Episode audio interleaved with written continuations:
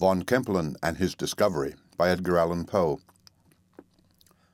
After the very minute and elaborate paper by Arago, to say nothing of the summary in Silliman's Journal, with the detailed statement just published by Lieutenant Maury, it will not be supposed, of course, that in offering a few hurried remarks in reference to von Kempelen's discovery, I have any design to look at the subject in a scientific point of view.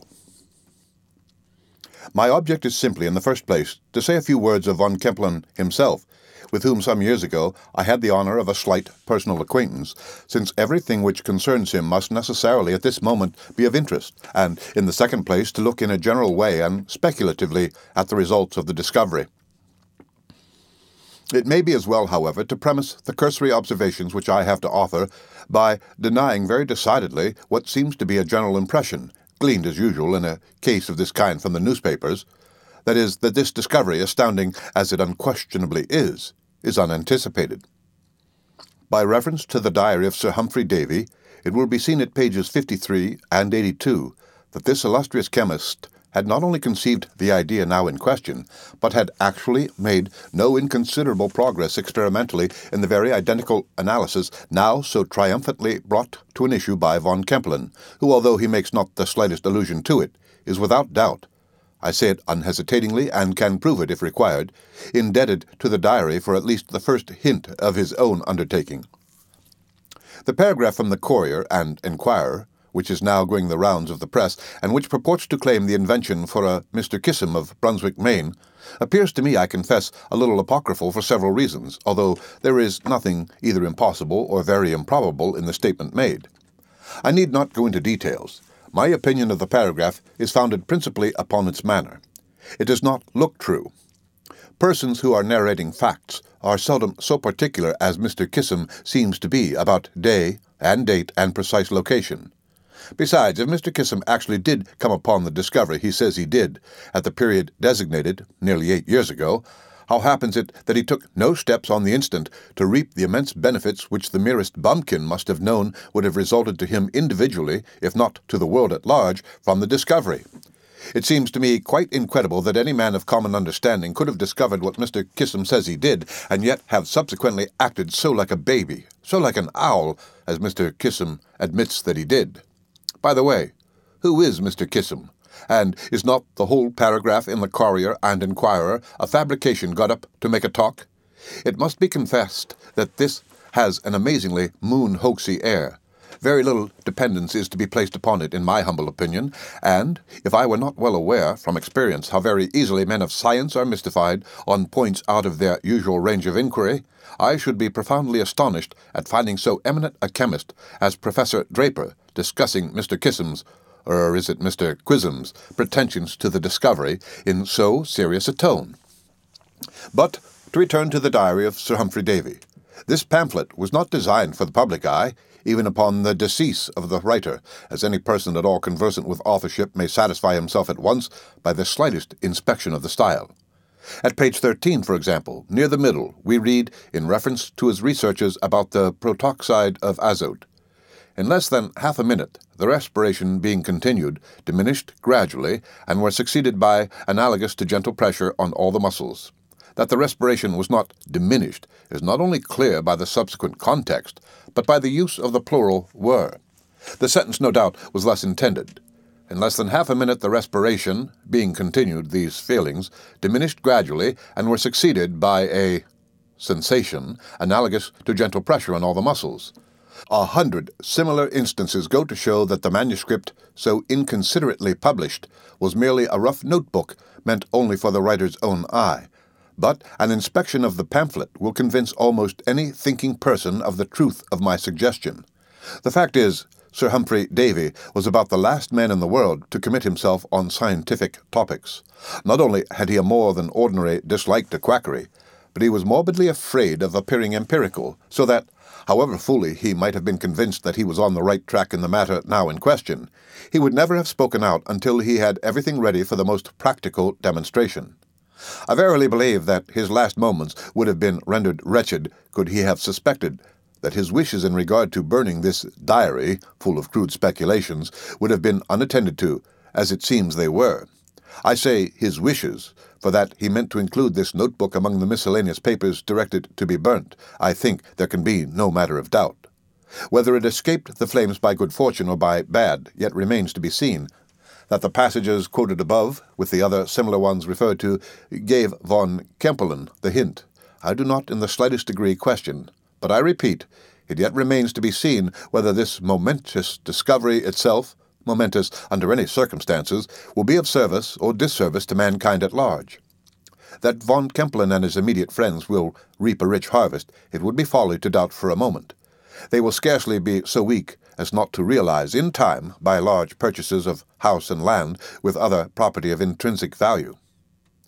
In the brief account of von Kempelen, which appeared in the Home Journal, and has since been extensively copied, several misapprehensions of the German original seem to have been made by the translator, who professes to have taken the passage from a late number of the Pressburg Schnellpost. Viel has evidently been misconceived, as it often is, and what the translator renders by sorrows is probably Leiden, which, in its true version, sufferings, would give a totally different complexion to the whole account. But of course, much of this is merely guess on my part. Von Kempelen, however, is by no means a misanthrope, in appearance at least, whatever he may be in fact.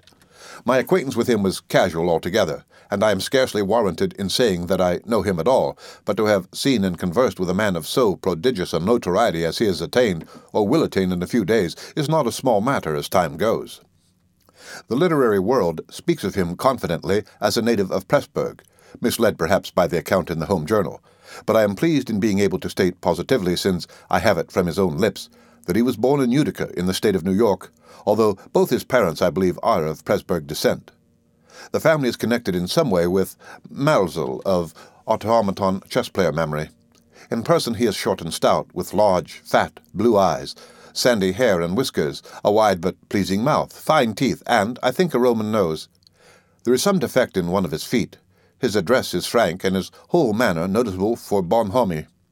Altogether, he looks, speaks, and acts as little like a misanthrope as any man I ever saw. We were fellow sojourners for a week about six years ago at Earl's Hotel in Providence, Rhode Island, and I presume that I conversed with him at various times for some three or four hours altogether. His principal topics were those of the day, and nothing that fell from him led me to suspect his scientific attainments. He left the hotel before me, intending to go to New York, and thence to Bremen. It was in the latter city that his great discovery was first made public, or rather, it was there that he was first suspected of having made it. This is about all that I personally know of the now immortal von Kempelen, but I have thought that even these few details would have interest for the public. There can be little question that most of the marvelous rumors afloat about this affair are pure inventions, entitled to about as much credit as the story of Aladdin's lamp. And yet, in a case of this kind, as in the case of the discoveries in California, it is clear that the truth may be stranger than fiction. The following anecdote, at least, is so well authenticated that we may receive it implicitly. Von Kempelen had never been even tolerably well off during his residence at Bremen, and often, it was well known, he had been put to extreme shifts in order to raise trifling sums when the great excitement occurred about the forgery on the house of Goudsmit and Company, suspicion was directed towards von Kempelen on account of his having purchased a considerable property in Gasperitch Lane, and his refusing, when questioned, to explain how he became possessed of the purchase money. He was at length arrested, but nothing decisive appearing against him, was in the end set at liberty. The police, however, kept a strict watch upon his movements, and thus discovered that he left home frequently, taking always the same road, and invariably giving his watchers the slip in the neighborhood of that labyrinth of narrow and crooked passages known by the flash name of the Dondergat. Finally, by dint of great perseverance, they traced him to a garret in an old house of seven stories in an alley called Flatzplatz, and, coming upon him suddenly, found him, as they imagined, in the midst of his counterfeiting operations. His agitation is represented as so excessive that the officers had not the slightest doubt of his guilt. After handcuffing him, they searched his room, or rather rooms, for it appears he occupied all the mansard. Opening into the garret, where they caught him, was a closet, ten feet by eight, fitted up with some chemical apparatus, of which the object has not yet been ascertained. In one corner of the closet was a very small furnace with a glowing fire in it, and on the fire a kind of duplicate crucible, two crucibles connected by a tube. One of these crucibles was nearly full of lead in a state of fusion, but not reaching up to the aperture of the tube, which was close to the brim. The other crucible had some liquid in it, which, as the officers entered, seemed to be furiously dissipating in vapor.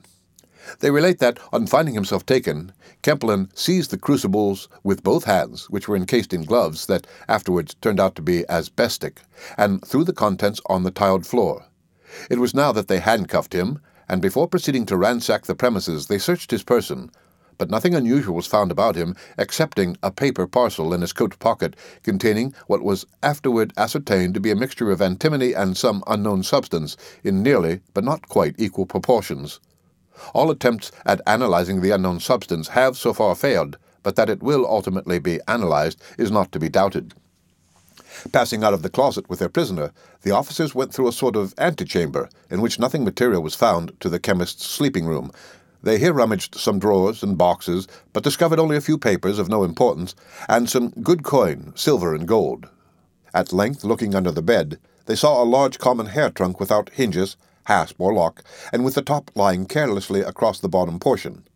Upon attempting to draw this trunk out from under the bed, they found that, with their united strength, there were three of them, all powerful men, they could not stir it one inch.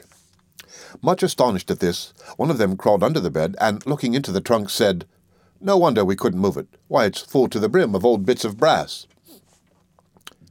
Putting his feet now against the wall so as to get a good purchase, and pushing with all his force while his companions pulled with theirs, the trunk, with much difficulty, was slid out from under the bed, and its contents examined.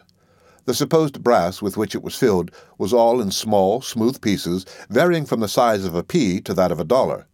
But the pieces were irregular in shape, although more or less flat looking upon the whole, very much as lead looks when thrown upon the ground in a molten state, and there suffered to grow cool. Now, not one of these officers for a moment suspected this metal to be anything but brass. The idea of its being gold never entered their brains, of course. How could such a wild fancy have entered it? And their astonishment may be well conceived when the next day it became known all over Bremen that the lot of brass which they had carted so contemptuously to the police office without putting themselves to the trouble of pocketing the smallest scrap was not only gold, real gold, but gold far finer than any employed in coinage gold. In fact, absolutely pure, virgin, without the slightest appreciable alloy. I need not go over the details of von Kempelen's confession as far as it went, and release, for these are familiar to the public, that he has actually realized in spirit, and in effect, if not to the letter, the old chimera of the philosopher's stone, no sane person is at liberty to doubt.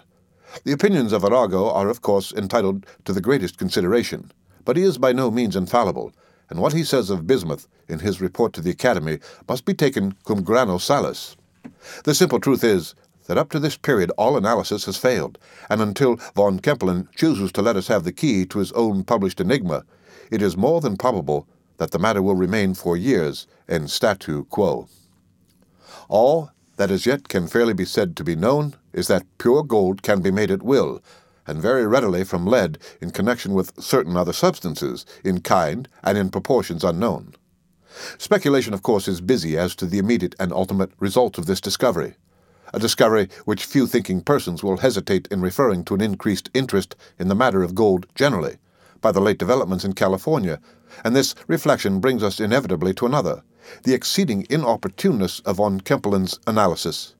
If many were prevented from adventuring to California by the mere apprehension that gold would so materially diminish in value on account of its plentifulness in the mines there as to render the speculation of going so far in search of it a doubtful one, what impression will be wrought now upon the minds of those about to emigrate, and especially upon the minds of those actually in the mineral region, by the announcement of this astounding discovery of von Kempelen?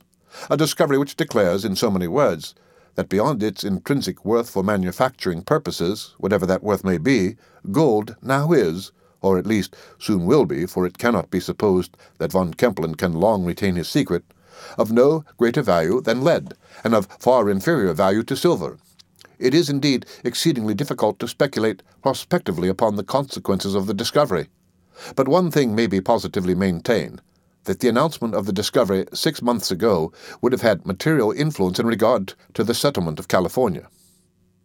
In Europe, as yet, The most noticeable results have been a rise of 200% in the price of lead and nearly 25% that of silver. The End of von Kempelen and His Discovery by Edgar Allan Poe, read by Rick Kishner for Lit to Go on the web at fcit.usf.edu.